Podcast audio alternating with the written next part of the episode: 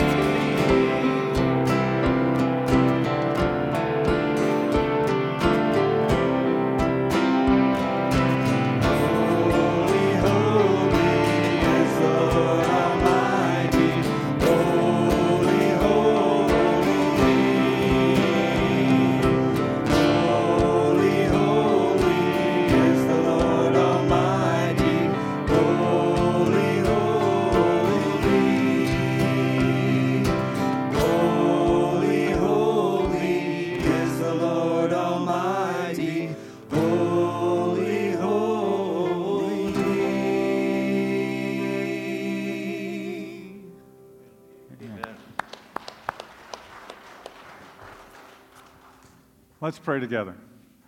Father, you are holy, as the angels have been singing from before time began. Holy, holy, holy is the Lord God Almighty. And Father, we come here this morning as your children, and we echo the angels, and we say, Holy are you. So, Father, we thank you for your Spirit being here with us. We thank you for the opportunity that you give us as your children to cry out to you that you are holy and at the same time you are our Abba. You are our Father. So, Father, we come this morning with all sorts of needs, all sorts of concerns, all sorts of cares. For some folks, all sorts of fears. And Lord, we do what you told us to do in your word. We cast all of our care on you because you care for us. So, Father, in all the needs that are present here this morning, all the needs that are there for folks that are watching from their homes or their cars on live stream, we simply give our cares to you because we know that you love us and that we can trust you. Father, be glorified in all that we do today. We pray especially this morning, Father, for our pastor, for Chad, who's miles away serving in another field right now. And we thank you for the opportunity you've given him. We thank you for the ministry he's been able to do, the ministry he's been able to see. And Father, we ask that you give him and Hannah safety as they continue wrapping up their trip and coming home. So, Father, all that we do today, all that we say today, may you be glorified. Change our hearts, open our ears Help us to hear the truth of your word and then respond appropriately to it. We give you praise in Jesus' name. Amen. You can be seated. We're going to sing one more song and then uh, do we have children's church today? Anybody know? Yes, no, yes, I got a net. Uh, yes. So as soon as the next song is finished, kids, you can be dismissed to children's church, and the rest of us will stay in here.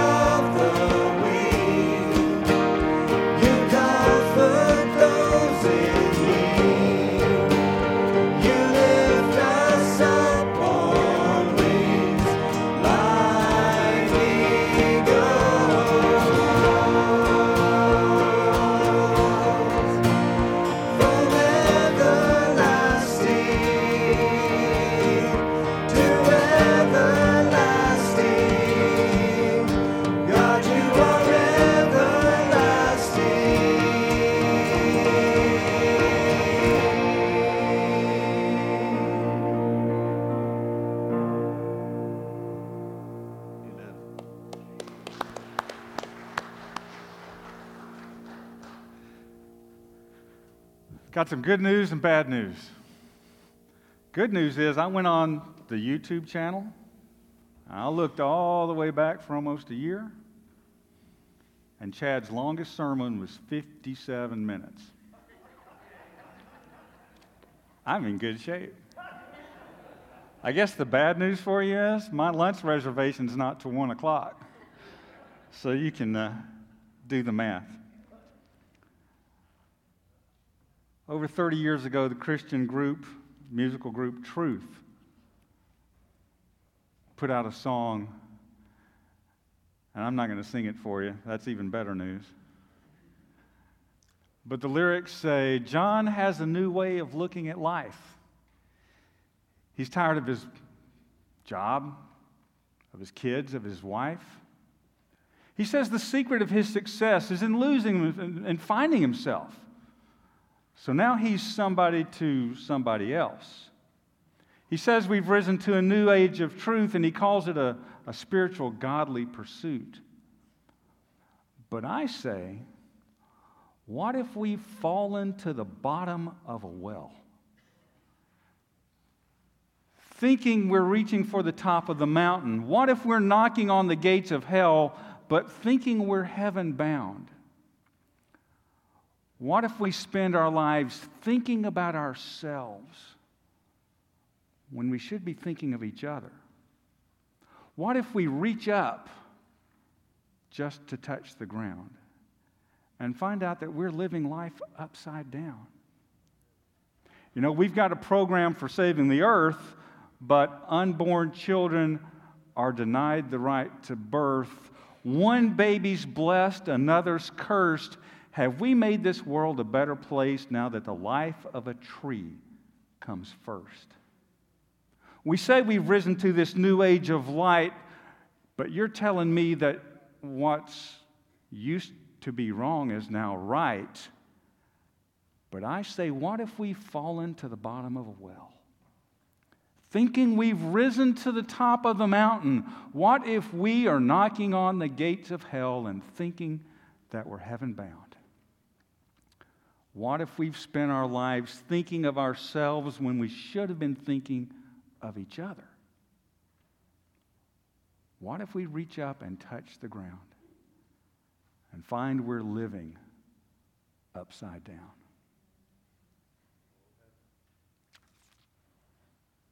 Imagine a world in which the authorities have the power to tell you you can't go to church anymore.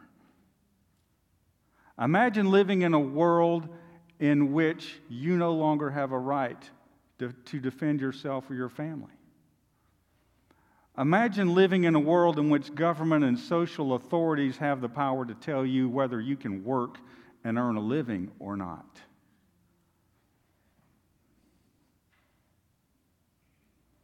Imagine living in a world Wherefore, saying the wrong thing or hanging out with the wrong people, you can be ostracized, cut off, and canceled.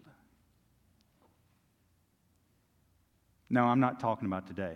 I haven't, I haven't been reading the headlines. That's not what I'm talking about. I'm talking about 2,000 years ago. I'm talking about Acts chapter 2. I'm talking the very day of Pentecost.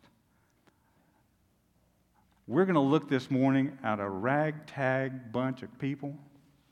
You wouldn't hire them to cut your yard. And Jesus Christ Himself picked them to be the foundation of the church. If you have your Bible, turn to Acts chapter 2. And in a minute, we're going to read verses 41 through 47, but we need just a little bit of background so you can put this in the proper context. And we'll start with the crucifixion. That's a good day we can all figure out. We got Good Friday, the crucifixion. Three days later, Jesus is gloriously risen from the dead. And th- thank you. Who said that? You just keep it up, okay? Freddie, you need to get in that on, on some of that too, okay? Jesus is risen from the dead, and the whole world freaks out. Nothing like this has ever happened. The Romans are losing their minds. The Jewish Sanhedrin is about to go absolutely nuts. And all these crazy people are running around going, hey, you know that Jesus guy? Yep, raised from the dead, tomb empty, and the whole world is absolutely losing it. The disciples, Mary, Jesus' family, yeah, this is the same family that tried to have him put in the loony bin previously, uh, same bunch. They're all gathered together, and Jesus appears to them. 40 days after his resurrection. And he's standing there on the Mount of Olives and he's talking to them and he says, Look, it's okay, but I'm leaving. They still didn't get it. What do you mean you're leaving? I'm leaving. I'm going back to, I'm going back to my father. I got work to do. You guys stay here and you be my witnesses. But before that happens, go into Jerusalem, find a hotel room, hole up, and just stay put until the Holy Spirit shows up. And they go, What's the Holy Spirit? And his response is, You'll know it. So for 10 days, you have these people hiding in a big room, and, and Scripture tells us there are 120 of them. They're all together, they're in one place, and all of a sudden the Holy Spirit falls on them. And then it really gets crazy. They start proclaiming the gospel in languages that they never learned. And all these people hear this noise and they see these people and they're like, what is going on? And Peter stands up and he starts preaching. And you think Peter was rough as a cob when he was a fisherman. You, you read what he says to these folks Hey, you bunch of murderers and thieves and killers, I got good news for you. Boy, there's a way to get a crowd going. And Peter just lets it rip.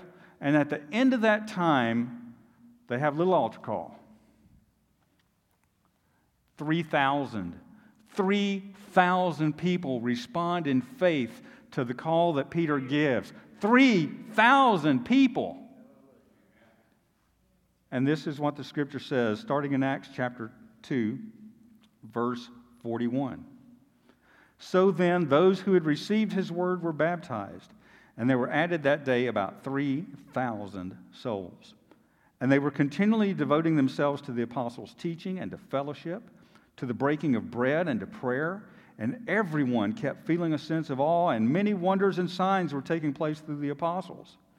And all those who had believed were together and had all things in common, and they began selling their property and possessions and were sharing them with all as anyone might have need. And day to day, continuing with one mind in the temple, and breaking bread from house to house, they were taking their meals together with gladness and sincerity of heart, praising God and having favor with all the people. And the Lord was adding to their number day by day those who were being saved. Wow. Anybody want some of that? Any reason why we can't have that? Okay, well, let, let's, let's work through that there for a minute because there's something different. There ain't 3,000 people here. Who were these people? I mean, who were these crazy people? I mean, when you look at what Scripture says over just one page back, these people were Parthians and Medes and Elamites, residents of Mesopotamia, Judea, Cappadocia, Pontus, Asia, Phrygia, Pamphylia, Egypt, the districts of Libya around Cyrene, visitors from Rome, both Jews and proselytes, Cretans and Arabs. All these people heard the gospel and they responded. You want to know how big a space that is? That's everywhere from Iran and Iraq starting on the east, going all the way across Jerusalem, all the way across the Mediterranean to Italy. It was as far north as Russia and as far south as Ethiopia. In a day, the church was born, and you know what? They were every color under the rainbow. They were brown and yellow and black and white. They were every color God ever imagined. And they were all in this new thing called the church. They had different politics. They had different forms of government. They had different cultures. They ate different food. And all of a sudden, they're all together.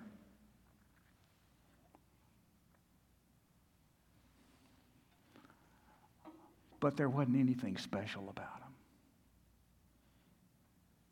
They were just like we are.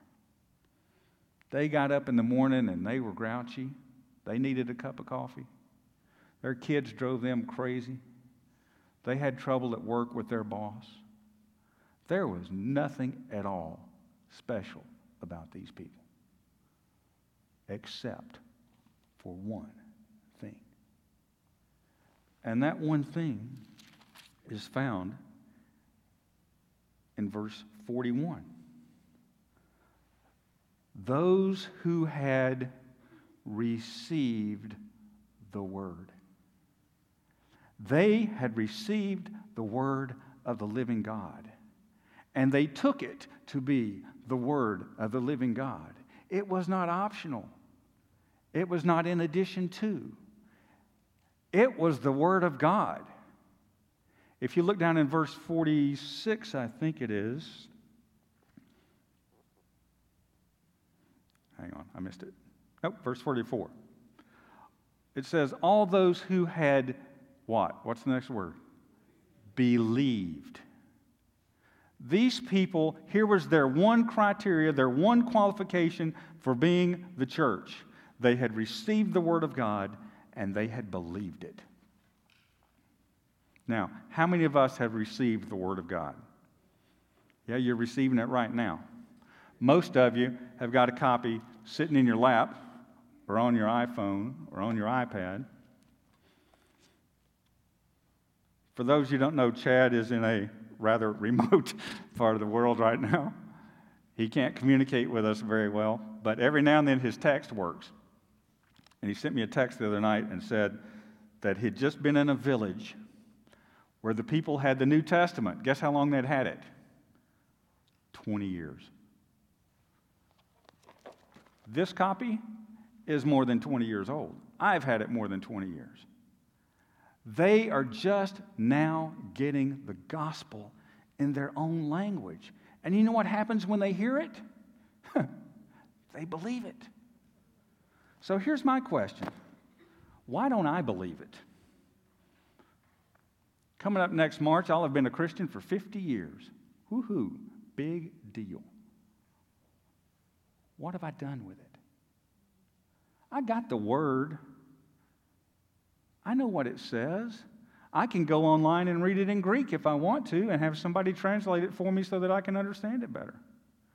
I can buy every kind of Christian book the world has ever seen to explain to me what this book means. I know what it means, but do I believe it? That's what separated these people in the New Testament in Acts chapter 2 from us. They believed it. No, in James, there's a passage I don't like very much. And you guys got you got your favorite parts of the Bible, right? Everybody got your favorites? Okay, somebody tell me what's one of your favorites? Come on. What's a favorite? Ephesians? You like Ephesians? Ah, you would, Freddie. Okay. Anybody else got a favorite? Romans. Romans is awesome. John 3:16. Man, we like that stuff. Let me read you one I don't like. James 1, chapter, verse 22. Prove yourselves to be doers of the words and not merely hearers who delude themselves. For if anyone is a hearer of the word and not a doer, he's like a man that looks at his natural face in a mirror, and once he's looked away, once he's looked at himself and gone away, he immediately forgets what kind of person he was. But the one who looks intently at the perfect law, the law of liberty, and abides by it, not having become a forgetful hearer, but an effectual doer, this man will be blessed in all that he does. I hear too much, I read too much, and I do too little. I can't speak for you. I can only speak for me. If I did half of what the Word tells me to do, that I know to do, this building would be blown out. We wouldn't have room for all the bodies if just I did half of what I know to do. We have become complacent. We have become lazy. We have been soft. We've become happy with us in Zion, me four and no more. The rest of the world, it's going to hell in a handbasket anyway. Let it go.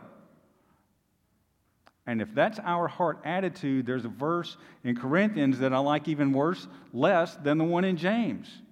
It says, Examine yourself, test yourself to see if you're actually in the faith. Oh, Dave, you just started meddling. Yeah, I sure did. Because I don't care if you believe people can lose their salvation or if you believe people uh, that never, ever act like Christians were never Christians to start with. I don't care. At the end of the day, they're both going to hell. I'm concerned that the church in America has become so complacent that we are filling the pews with people that want their ears scratched, but they don't want to live what Jesus requires. Well, Dave, that's awful harsh. Get over it. These aren't my words, these are the words of God. How did, how did these people act? Maybe that's the difference. We, we're clearly established they're no different than the rest of us. I mean, think about it. A bunch of fishermen. These weren't exactly the elite of society. A bunch of common, ordinary, hardworking folks trying to take care of their families and scratch out a living day by day. And that's who Jesus called. That's who these people were. So if they weren't special, other than receiving and believing the word, maybe what they did was the difference. And I'll submit to you for your consideration that that is exactly the issue. It's what these people did that let them turn the world upside down. When Paul got to Philippi and started preaching the gospel, the town leaders got together and said, Hey, arrest this guy. He's destroying our business. He's blaspheming against Diana. I mean, the goddess Diana. We're, we're going to go out of business. The tourists won't buy our little trinkets anymore. Stop them. They've turned the world upside down It's pretty strong stuff. Look at what they did. I'm, but I, I can't, I can't, I don't know how to communicate this strongly enough. These people were ordinary people, just like you, just like me. I don't know if there was a lawyer in the bunch or not. I doubt it. I know too many lawyers you know? I know there was a tax collector in the bunch, a turncoat against his own people. I know he was there. I know there was a domestic terrorist in the bunch. Simon the Zealot was there, and he wanted to overthrow the Roman Empire. They didn't have a trained clergy. They didn't have any seminaries. They didn't have a $4 million building with air conditioning and a bunch of soft pews.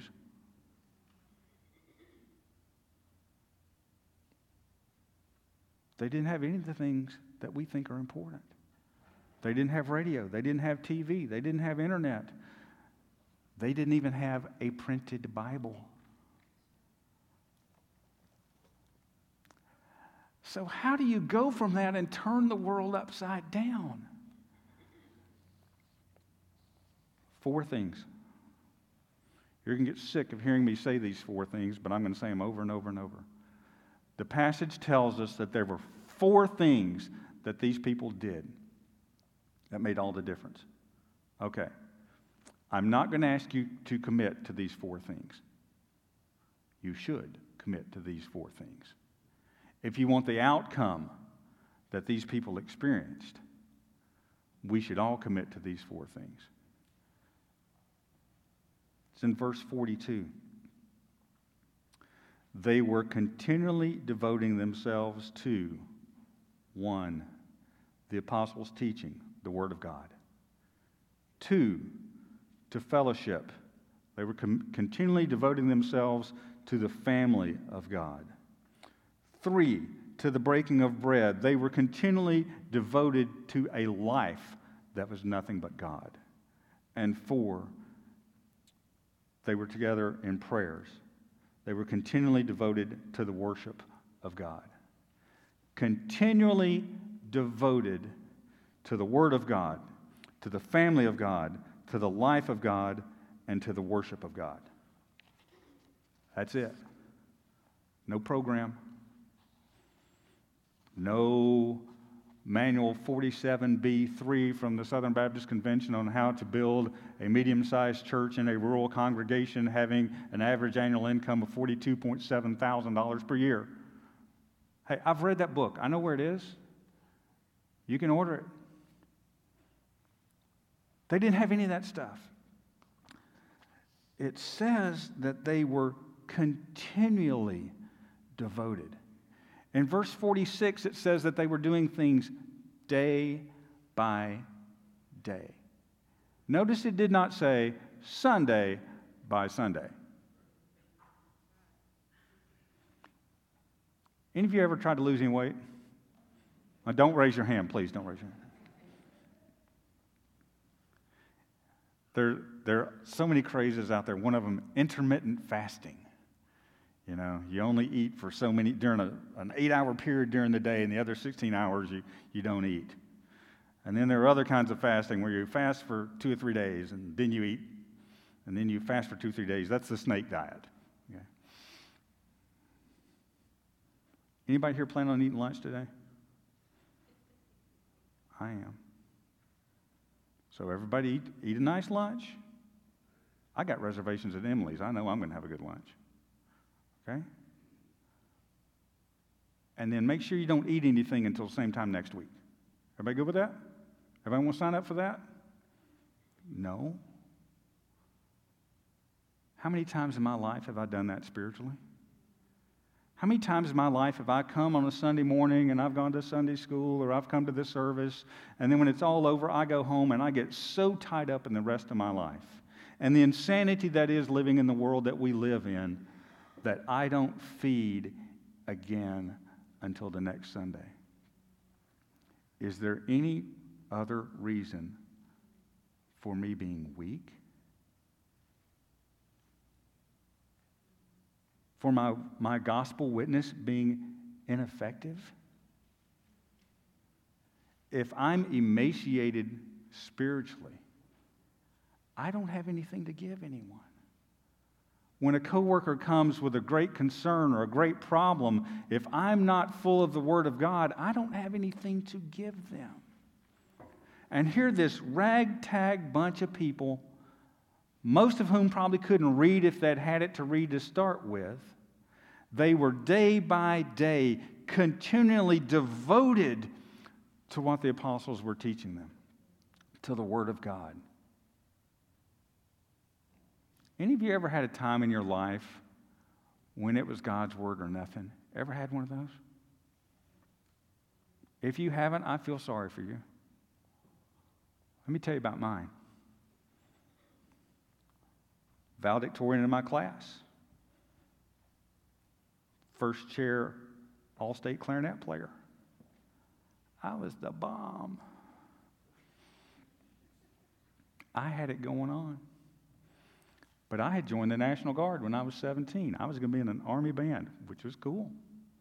So I haul off for Fort Jackson, South Carolina. Anybody here ever served at Fort Jackson, South Carolina?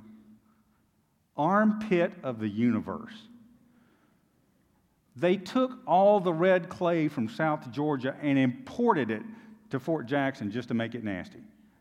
And this was in, the, this was in July. It was hot. I mean, it was hot. And I rolled into Fort Jackson, South Carolina, all full of myself. I got it going on. I know how this works. I can do this. My brother and I joined together. We're going to be, we were on the buddy system. Yeah. we're going to go through boot camp together. And let me tell you, my older brother and I, we can fight like cats and dogs, let me tell you. There have been some epic battles that almost ended up in the emergency room, but we're just brothers. He's, he's two years and 10 months older than I am, and he's a shrimp. He's only five foot five, okay? So, we get off the bus in Fort Jackson, South Carolina, and they're calling names, you know, Messer, Messer, Messer. I go that way, my brother goes that way, and I'm like, stop. We signed up on the buddy plan. Now, my brother and I can fight, but you don't want to get on either one of us with the other one there. We've actually been fighting on occasion, and somebody step in and try to take one of our sides. Yeah, that never worked out because then they got attacked. It was always funny. So my brother goes this way, I go that way. I find myself 17 years old, Fort Jackson, South Carolina, all alone. I know one person that ends up in my particular barracks with 100 people in it. And the lights go out, and I'm just standing there going, oops, I wasn't ready for this. Um, what should I do? Oh, yeah, I remember. Um, hey, uh, Jesus, excuse me. And it's like the ceiling was brass. And I start digging around in my little dinky suitcase that I'd brought. Guess what wasn't there? I didn't bring a Bible. I'm standing there in the middle of this God-forsaken place. I don't know anybody. I'm all alone. I am scared to death. And all that hotshot 17 year old, brash, arrogant, I can conquer the world, all went away. And I'm standing there going, oops. And I looked over, and my friend Rick is sitting on this bed. Big, tough Rick. 6'1, 6'2, 185 pounds, not an ounce of fat on his sorry, awful body that I hated. You know, he's, he's sitting there and he's got this, and, he, and he's shaking like this, and he's holding. What's he holding, Jim? Jim, what's he holding? He's holding a Gideon New Testament. And he's just shaking. And I went over and sat down on the bed and I said, What are you doing, man? He said, Uh, reading. I said, Cool. Can I borrow that when you're done with it? He said, Sure. 10 o'clock, he gets up, lights are already out. He throws the, that New Testament over to me. He goes to bed. I stayed up all night long, sitting on a sink in the bathroom reading the New Testament. And let me tell you, brother, you can read the entire New Testament in a night. Don't let it, don't ever be fooled by it. So for the rest of that week while we in processed, I borrowed his New Testament when I could. The first Sunday we got to go to chapel, and sitting right there in the front of the chapel uh, on a table with this great big box. And what was it filled with, Jim? Gideon Bibles. And they were going faster than hotcakes, man. So I grabbed a Gideon New Testament in a beautiful army green camouflage, by the way, stuck it in my pocket and it kept me alive for the next 12 weeks. If there was a moment to spare when I wasn't doing push ups, I was reading. There were times when I had to do push ups because I was reading. By the way, if you ever need to learn how to count to 10, I can do all things through Christ who strengthens me. I have done 10,000 push ups quoting that verse. But I was such an arrogant, hot headed little 17 year old brat that I thought I could handle anything the world threw at me without the Bible. You want to know how these people lived? They were devoted to the Word of God, it was their life, it kept them breathing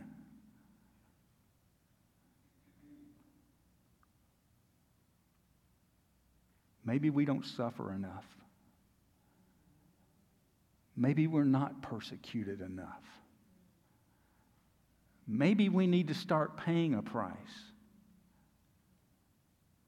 until we reach the point that we empty ourselves of ourselves and we fill ourselves with the Word of God. Michael said it brilliantly a couple of weeks ago. It is not enough that I'm in this book. I can be on a daily reading plan, and it could be like reading Reader's Digest. I can get the little app on my phone that pops me up two new chapters out of the Bible to read every week, every day. And if I do that as some little ritual because I promised somebody that I would do it, I get absolutely nothing from it. Michael's more important question two weeks ago was not, Are you in the Word? As, as brilliantly necessary as that is, the real question is, Is the Word in you? That's the issue.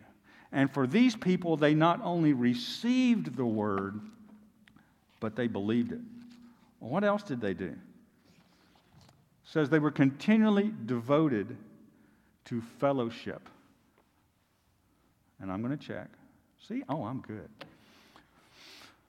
They were continually devoted to fellowship. It's a really cool Greek word. Most of us have probably heard it at some point. Koinonia. Koinonia.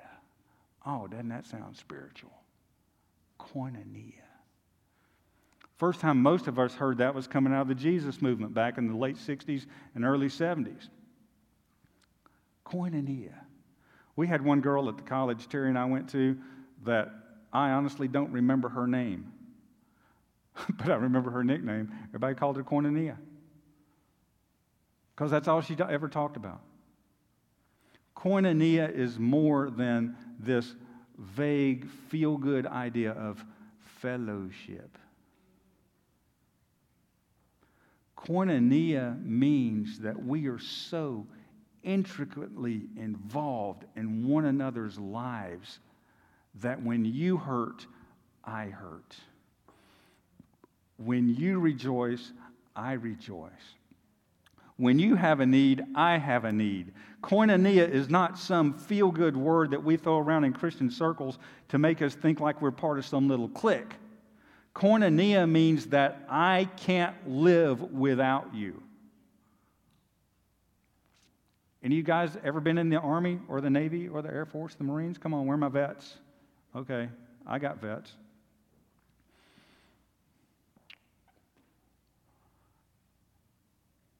There's something about vets and the units that they served with especially those that have been in combat together. I was never in combat, thank God. I was a clarinet player, okay? I was never in combat. Closest I got to combat was qualifying on the rifle range every year, and if we didn't have enough ammo for that, we'd just punch the targets with a 22 caliber pencil, okay? I mean, come on.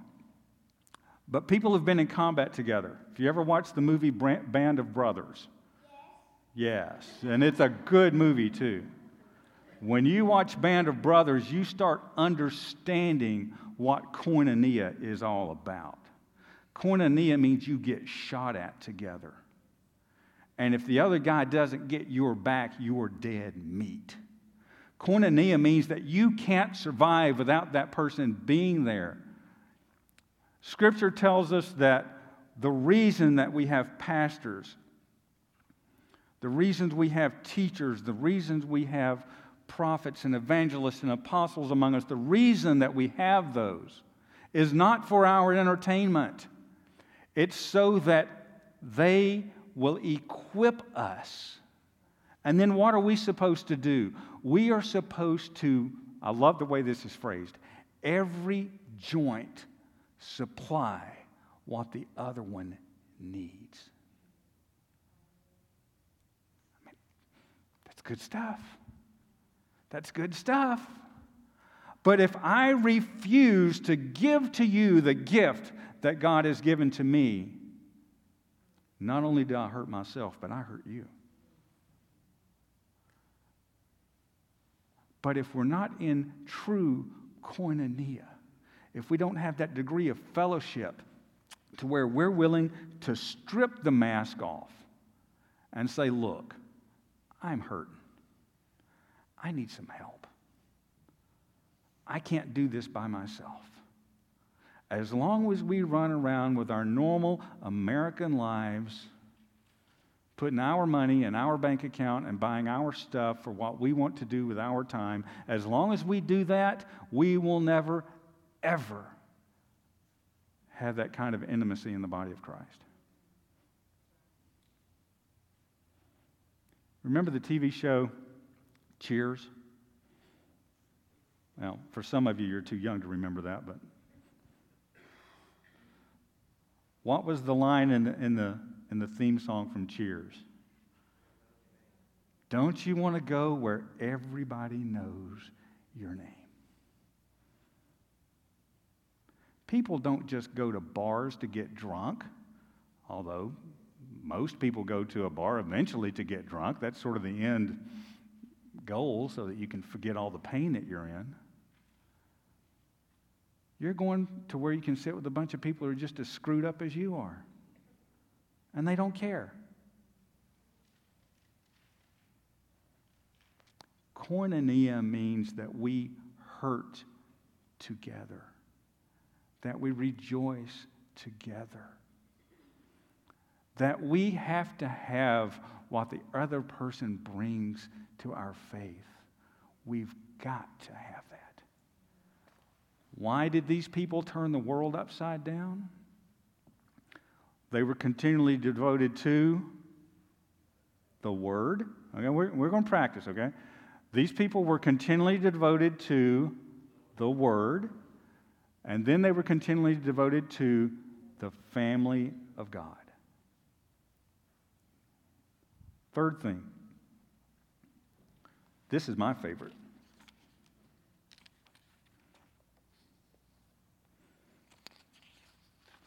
They were continually devoted to the breaking of bread. I like that part. Except I've been on a low carb diet for way too long.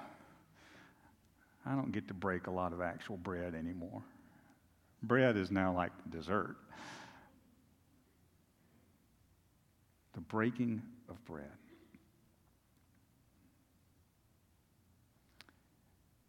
Have you ever tried to be mad at somebody you were eating dinner with? It's hard to do. I actually settled a lawsuit once with an apple pie. I had two old boys owned land together out in Oklahoma. There was a fence line right between them. They had been neighbors for 40 years. Everybody knew where that fence line was. Nobody ever argued about it. And one day, one of them did something and pushed a post over, and the fence got shifted, and they got all mad at each other, and the lawsuit started flying. And, you know, $10,000 later, they're still yelling and screaming at each other. So I went out to my client's house, sat there in his kitchen, and said, What are we going to do about this? And he was just going, I mean, just in a rant.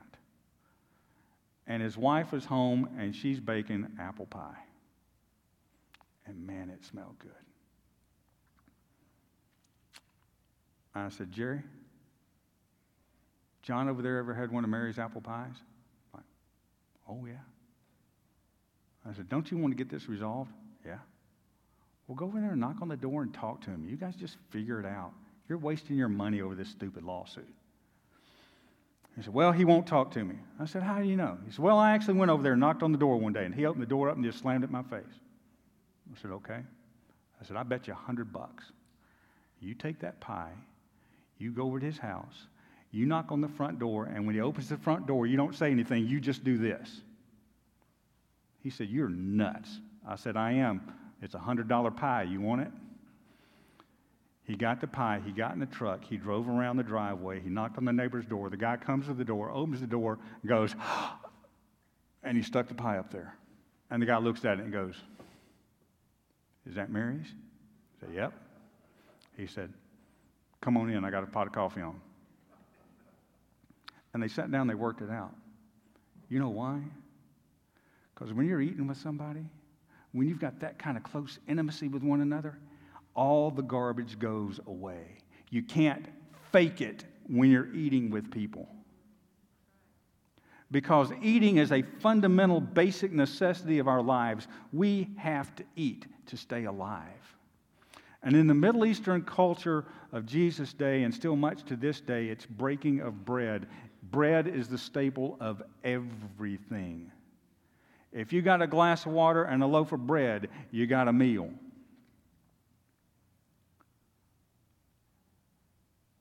Since the children of Israel were taken away into captivity in Babylon, they developed this synagogue system. And you had the rise of the rabbis and the, those that would teach the Old Testament to their little congregation there because the Jews didn't have a temple anymore. They were scattered all over creation in the Babylonian Empire. And one of the things they did was they, they said, well, we've got to come up with some prayers. Everybody, we want everybody to pray the same thing. That's a good idea. Make sure everybody's praying right. So one of the first prayers they came up, it was the, the prayer that starts every Sabbath meal and starts just about every meal that any Jew takes. And it's a prayer for the breaking of the bread. They start the meal with breaking of bread. Baruch Adonai. Blessed are you, Lord God Almighty, maker of heaven and earth, who has given to us and has caused the earth to produce for us bread from the earth. They start every meal that way. You want to have some fun? Go back and read the story of the two disciples on the road to Emmaus.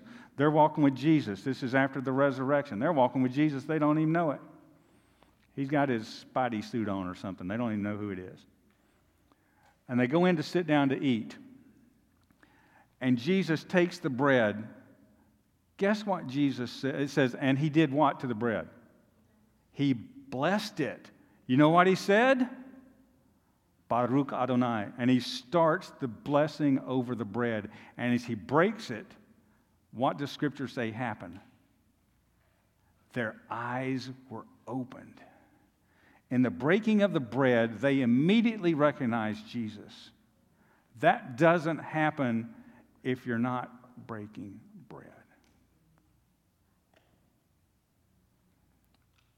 I believe that there's something absolutely metaphysical, supernatural, spiritual from God Himself that happens when believers eat together. Now, as Baptists, we ought to have that down, okay? But you know what? It's more than having biscuits and gravy on a Sunday morning. If our fellowship over breaking of bread together is limited to potluck dinners and homecoming and the men's breakfast once a quarter, if that's what we consider fellowship over the breaking of bread, we're in real trouble. God did not plan for us to live in these little silos. That's not his plan. These people understood it. Fourth thing. Okay, we're going to do one, two, three again. Continually devoted to the Word. Two, to the family of God. Three, to the life of God. And fourth, to prayer and the worship of God. I will tell you right now why I'm, I am not more effective as a Christian. I don't pray. Oh, of course, I pray some. I don't pray enough. Prayer is often the second thought when the first thought is, How am I going to fix this? What can I do about this? What resources do I have to solve this problem? That's my first thought. And my second part is, oh, yeah, and by the way, God, would you please bless my plan?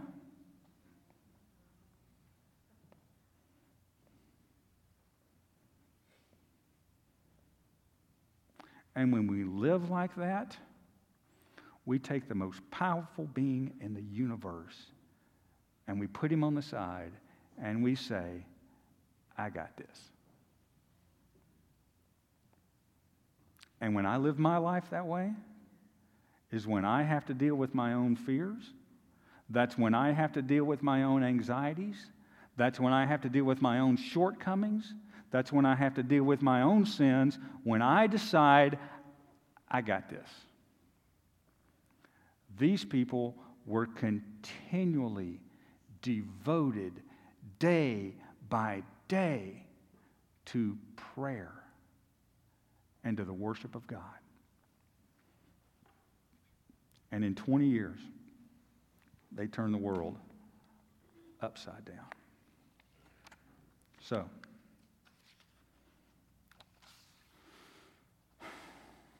what happened as a result of that?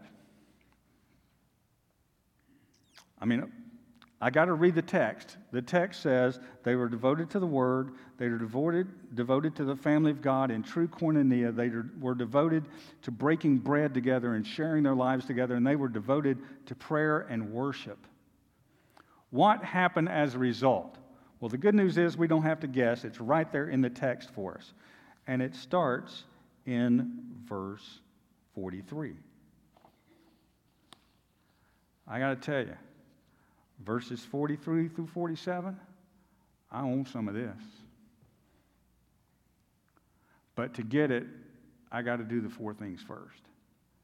But look at what happened because these people received and believed the word, and then they were devoted to the word, to the family of God, to living together as the family of God, and to worship and prayer. Look, look what it says. Verse 43 Everyone kept feeling a sense of awe Anybody worn out? I mean, come on. I am flat slam worn out.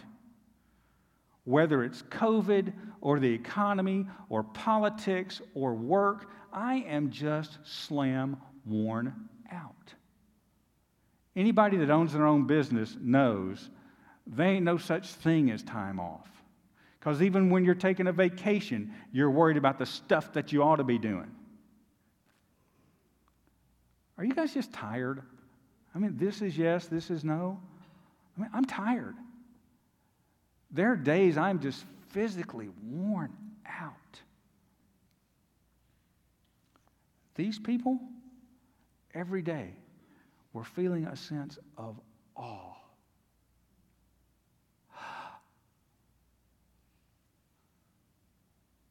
They would wake up in the morning and go,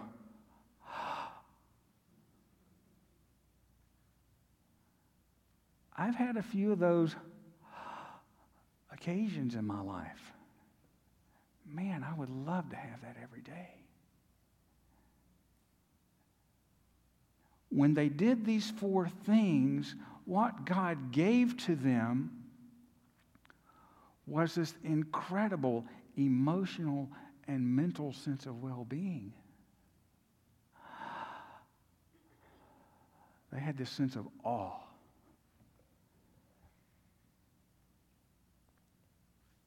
Many wonders and signs were taking place through the apostles. Oh, Brother Dave, you just stepped on it there. We're Baptists. We don't believe in all that miracle stuff. Okay. If you don't believe in miracles, why do you pray?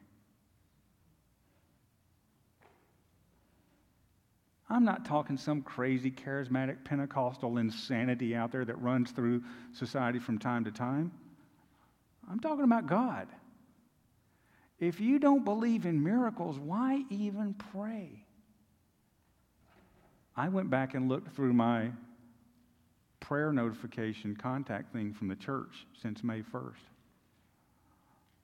There have been 13 times in the last five weeks when this church body has sent out a prayer request to everybody on the list that says, please pray for so and so. They've had a heart attack, they've had a stroke, they just got diagnosed with cancer, they've been in a car wreck, they're having heart trouble, and, and we send these things out. Do we send those things out for our own enjoyment? Do we think that we're just supposed to go, oh, Lord bless so and so, they had a heart attack? No, what are we doing? God, heal them. Folks, we believe in miracles. If we don't, we're in the wrong place. We believe that the sovereign God of the universe cares about you, Freddie.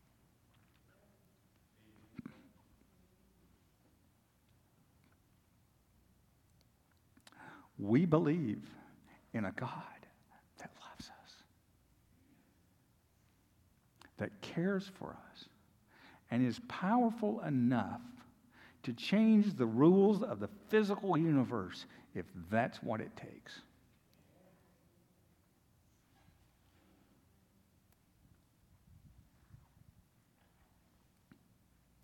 Haven't seen many miracles lately. They all had everything in common. That doesn't mean they were communist. They weren't socialist. They didn't sell everything and put it in a big pot. They just didn't treat it like it was their own because it wasn't. We were talking about this in Tim's Sunday school this morning. It's not ours, it's God's. We're stewards of it. And if somebody in the family of God needs something, and I've got the ability to meet that need and I don't, I need to decide whether I'm in the family of God or not. But you know what? The opposite is also true. If you have a need and you're so proud that you can't tell your brothers and sisters that you have a need, how's anybody supposed to meet it if you don't say, I've got a need? You know how you know they've got the need? You had lunch with them. You've been praying with them. This stuff is not make believe. This is an actual recorded history of what happened to these people. But they loved each other so much that when somebody needed something, it was there. If I could speak German, I think I'd want to be Amish. You've never seen a hungry person that was Amish, and you never will. You've never seen an Amish person have their barn burned down and it stay there in ruins for three years. Ain't gonna happen.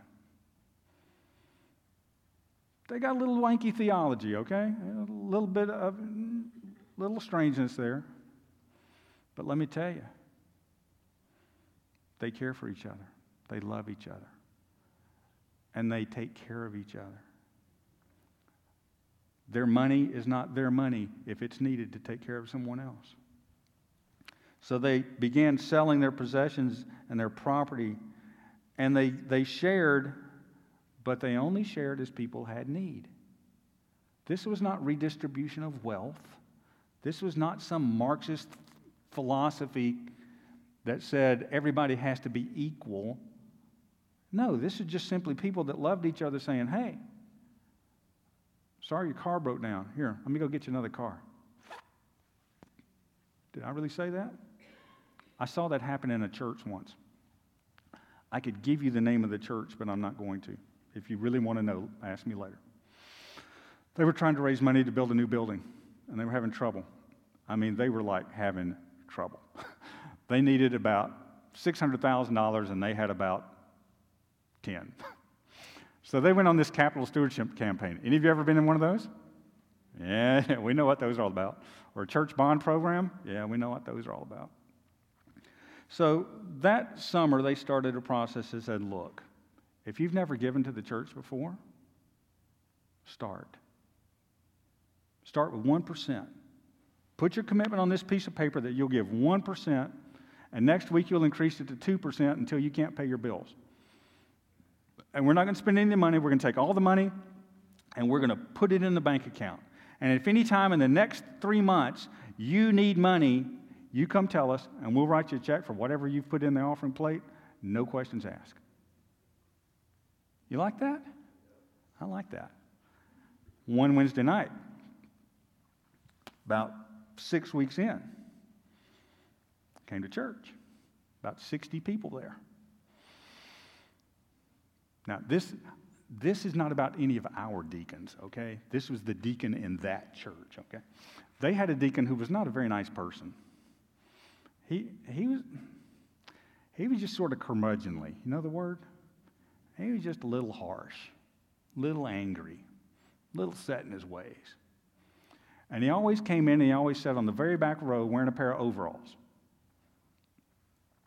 So one day, the pastor, who I knew very well, um, he called me a couple of days after this because he couldn't believe it. But a lady called, a single mom called and says, Preacher, I've been trying to do what you said. I've been trying to tithe, and so I'm up to 6%. But the transmission on my car went out. And I know I've only given about $40 so far, but I really need that $40. And the preacher said, Okay, we can keep our word. That's fine. I'll have you check tonight. She said, Okay. So they get to church and they're taking prayer requests. And she stands up and she says, Preacher, I talked to you today, and you know, I'm, I'm real sorry my transmission broke down. I'm, I just don't know what I'm going to do. And the preacher says, Don't worry. You know, we, we had this money back guarantee thing, and so here, I got your check right here. And he reached his pocket and handed the check. And that old deacon stood up and back and said, Don't you dare, preacher. And everybody just sort of looked at him. And he said, She's trying to do what God told her to do, and we're not going to take that away from her. Come on, boys, pony up. And he reached in the front pocket of his bib overalls. He came out with a wad of $100 bills, and he just starts peeling hundreds off. And before they left that night, they bought that woman a new car. They built a $3 million church building debt free within 21 months. Revival broke out in that church because they had all things in common. If she had not shared, that church still wouldn't be built. And if that deacon sitting back in the back hadn't reached in and started peeling hundreds off that roll, that church still wouldn't be built. There is something about the unity of faith that comes about when we share our needs and we share our resources, not out of communism or out of any sort of redistribution of wealth, but because it is God's. And when He tells you to give it, you better give it. You want to crash in your 401k? Let me promise you how to get one. Have God tell you to give something and you not do it. If God tells you to give something and you don't do it, please call me and let me know what stocks you're in. Because I'm getting out.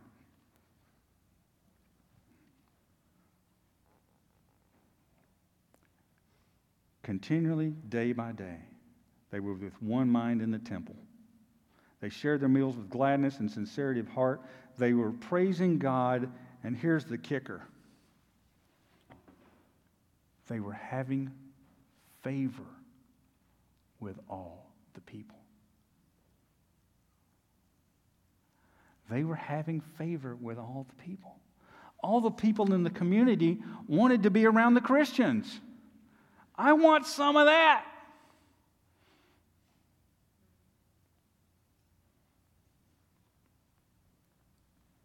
Do we wonder why our evangelism is ineffective? Why would the church, excuse me, why would the world want what we're selling? I don't like this passage of Scripture very much. I just really don't. Because you talk about that James looking in the mirror. I don't like looking in this mirror because I don't like what I see. Oh, I like seeing this. Oh, I, I like this church. I, I like this a lot. But when I look in my heart, I don't see it. They, they got some great benefits out of this, but look at the last phrase. The Lord was adding to their number how often? day by day those who were being saved. I don't know. What are we supposed to do about that? I mean, as a church, let's, let's just get right down to the nitty gritty. Well, let me start here. I am not a legalist. I've been accused of having the slickest grace the world has ever seen. I don't think you can have grace that is gracier than the grace that I believe in. Because I understand the grace that Jesus gave me. So when I'm standing here talking to you, I'm not angry. I'm not mad. There's not a legalistic bone in my body. I'm not trying to put any demands on you or any uh, commandments that you have to follow. I just want us to look at the Word, see what it says, and do what God tells us to do. I can't tell you how to do that. That's between you and God. I can't tell this church as a corporate body how it's supposed to do that. But I can tell you this if we individually get serious about this, God's going to put things in our hearts that we can't keep to ourselves. And we're going to be getting together and we're going to be talking to our church leadership and to Chad, and we're going to be going, hey, we got to do something.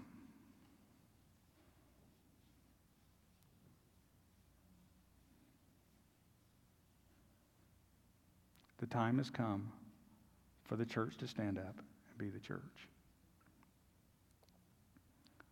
I don't know if you guys understand how incredibly blessed you are to have Chad Kelly standing in this pulpit every week. And I've told him that to his face. And he blushes all bright red, and that's okay. There are not many churches where you have the word prepared and served to you week after week after week. Chad just spent a month on some of the hardest things that Jesus ever said. And I can promise you, it wasn't easy for him to stand up here and say it. But we need it. We need to get on our knees every day and thank God for the pastor that he's put in this pulpit for us week after week.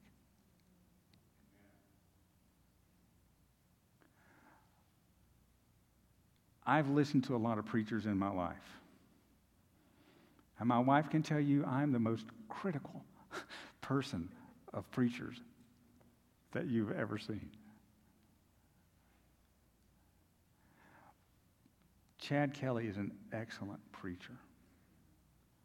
But as good as he is, if I stake my soul on his preaching on Sunday mornings, I am dead meat. This world is so difficult. I can't just eat one day a week. I have got to get in this word. That means I have to change my schedule. I have to interrupt my TV and internet time. I have to turn the TV off and sit quietly in my recliner and read. And not just do it out of some uh, religious governmental requirement, some legalistic thing that I've thrown on myself, I got news for you. By one o'clock, when my reservation comes around at Emily's, I'm going to be hungry. Because I didn't eat breakfast this morning. And I can promise you, I'm going to be ready to eat. And I'm going to eat. And it's going to be really good.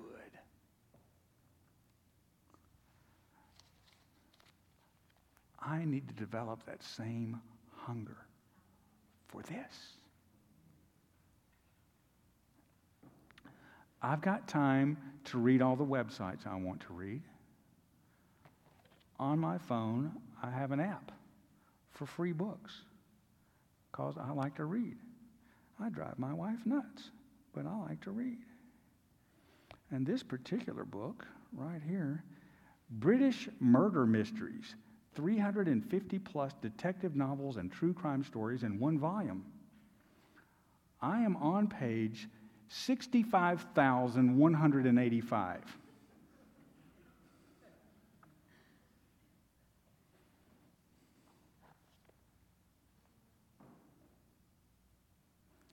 I don't have an excuse for not reading this book.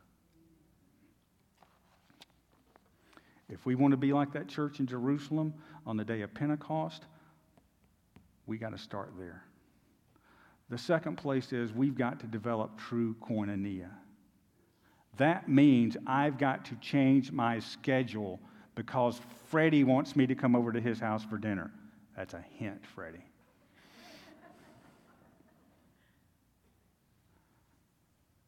Right? I can't just say, oh, man, I've been at work all day long and I'm tired and I just want to go home and take a shower and put my pajamas on and sit in the chair and read my British mysteries. That might mean I have to say, hey, I know I'm tired, but let me take a quick shower. I'll be over at the house by 6:30 and I'll bring some Chick-fil-A. How's that? Right? Is that hard? Do we do that anymore? I don't know. Do you guys do that? Do we do that anymore? Do we call people up and go, hey, you want to go grab a burger? Want to run up to Longhorn? Let me swing by Cap- Captain D's and I'll pick something up and we'll just. Hey, nobody cook. Nobody cooks anymore unless they want to cook for the fun of it anyway, right? So we don't have to put all the pressure on the ladies of the church to do all the cooking. That's not fair. But if I want to have the same kind of intimacy and fellowship that the New Testament church had, I've got to change my schedule. I've got to take my comforts off the table, and I've got to continually devote myself to loving you people. And part of that means we're sitting down, we're eating together. We have to do it. And we have to learn to worship and to pray. Folks, the first 30 minutes of the worship service is not a spectator sport. I'm going to say that again. The first 30 minutes of the worship service is not a spectator sport. We are not here to be entertained. We are not here to have our emotions rubbed and made to feel good. We're not here to hear good music, although we hear good music. We're not here to listen to pretty songs, although we hear pretty songs. We are here, and these guys that get up here week after week, they are here for one reason, and it's not for a recording contract. They are up here because they want to use the gifts and the talents they've been given to worship their God and to lead us in worshiping God. And if you say, Well, I, I can't sing, I don't care. I will sing loud enough that I can't hear you if you're bothering me, okay? Jesus says that if we don't praise him, the very rocks will cry out. That is rock music I do not want to hear. I don't want to get in a situation where I refuse to worship God and the rocks have to start screaming. I don't know what this means for you. I don't know what you're supposed to do about it. Unfortunately, or fortunately, I don't have that task. That's not my job. Know whose job that is? That's the Holy Spirit's job. We've looked in the Word. We've seen the truth of what it says. We get a chance, if we want to, to live life upside down. The world won't understand it. They can't comprehend it. Oh, Dave, you sound like you're, you're talking about a cult. You're talking about some sort of commune thing, you know, like, like a bunch of Jesus freaks. Yeah, doesn't that sound cool? Wouldn't it be wonderful if people called me a Jesus freak? I mean, really? Wouldn't it be wonderful if people went, oh, that bunch over there at East Ellijay Baptist now, now what? Oh, they, love each other. Oh, really? What do you mean? Well, you know, somebody's car broke down and somebody went over and bought them a new transmission. You're kidding. No. No. So and so fell and broke their leg and somebody came and cut their yard for a month. Really? How much they charge? No, they did for free. Are you kidding? No. Can you imagine what Gilmer County would be like if everybody in the county looked at East Ellijay Baptist Church and went, man, that's a bunch of Jesus freaks? We're the ones that get to decide that.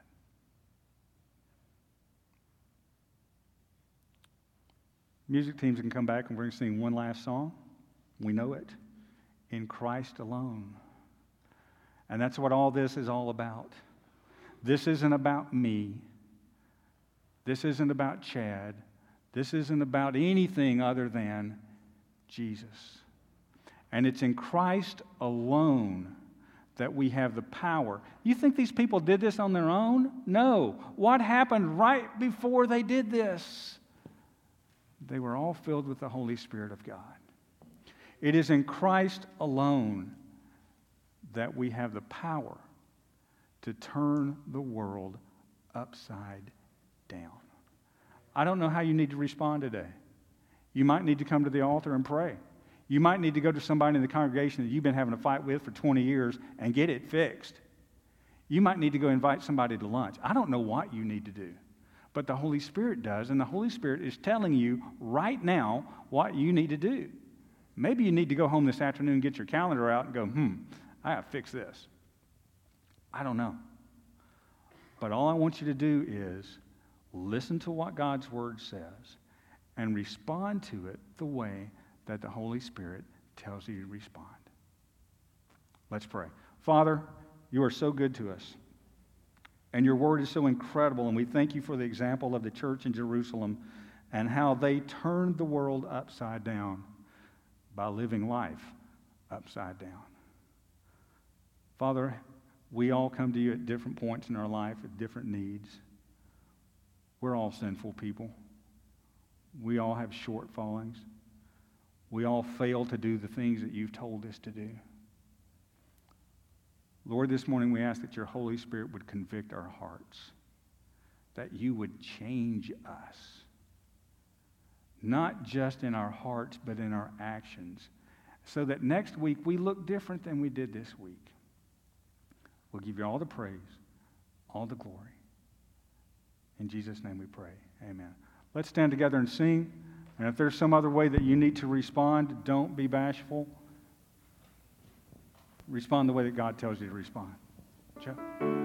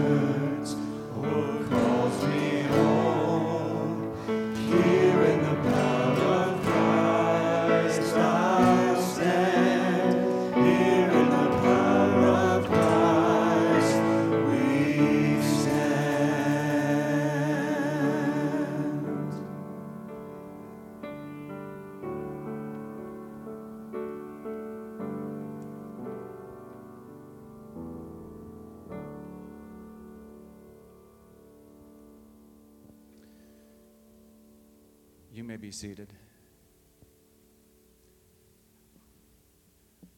I believe the Spirit of God has descended on this place today. Thank you, brother. There's a lot of meat in your sermon, a great deal for us to chew on the rest of the day today and the week to come. And I just ask that you, each of you would search your hearts. Today is June 6th, 2021. 77 years ago on this day was D Day. That's when the Allied forces amassed on the shores of Normandy, and when the soldiers, sailors, Marines went ashore. And that was the turning point perhaps the greatest war of all time. But I want you to know that in the days prior, a chaplain went from ship to ship with cases of Gideon Bibles and armed those sailors, Marines, soldiers with the Word of God. And God gave the victory. Many shed their blood, many shed, gave their lives uh, that we might have the freedom that we enjoy today. And I'm telling you this because our soldiers and sailors and Marines, Air Force personnel still need the Word of God. And it's being provided worldwide by the Gideons International. And so I'm appealing to the men and their wives in the audience today here, as well as through the internet.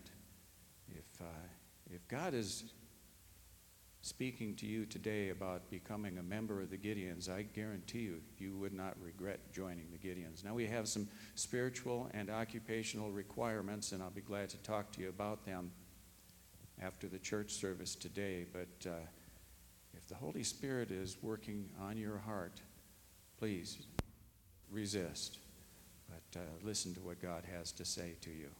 Again, thank you very much for just a powerful, powerful message today. And let's go back and reread those verses again this afternoon. Let's pray. Father God, we thank you for your holy word, the manna of life, Lord God.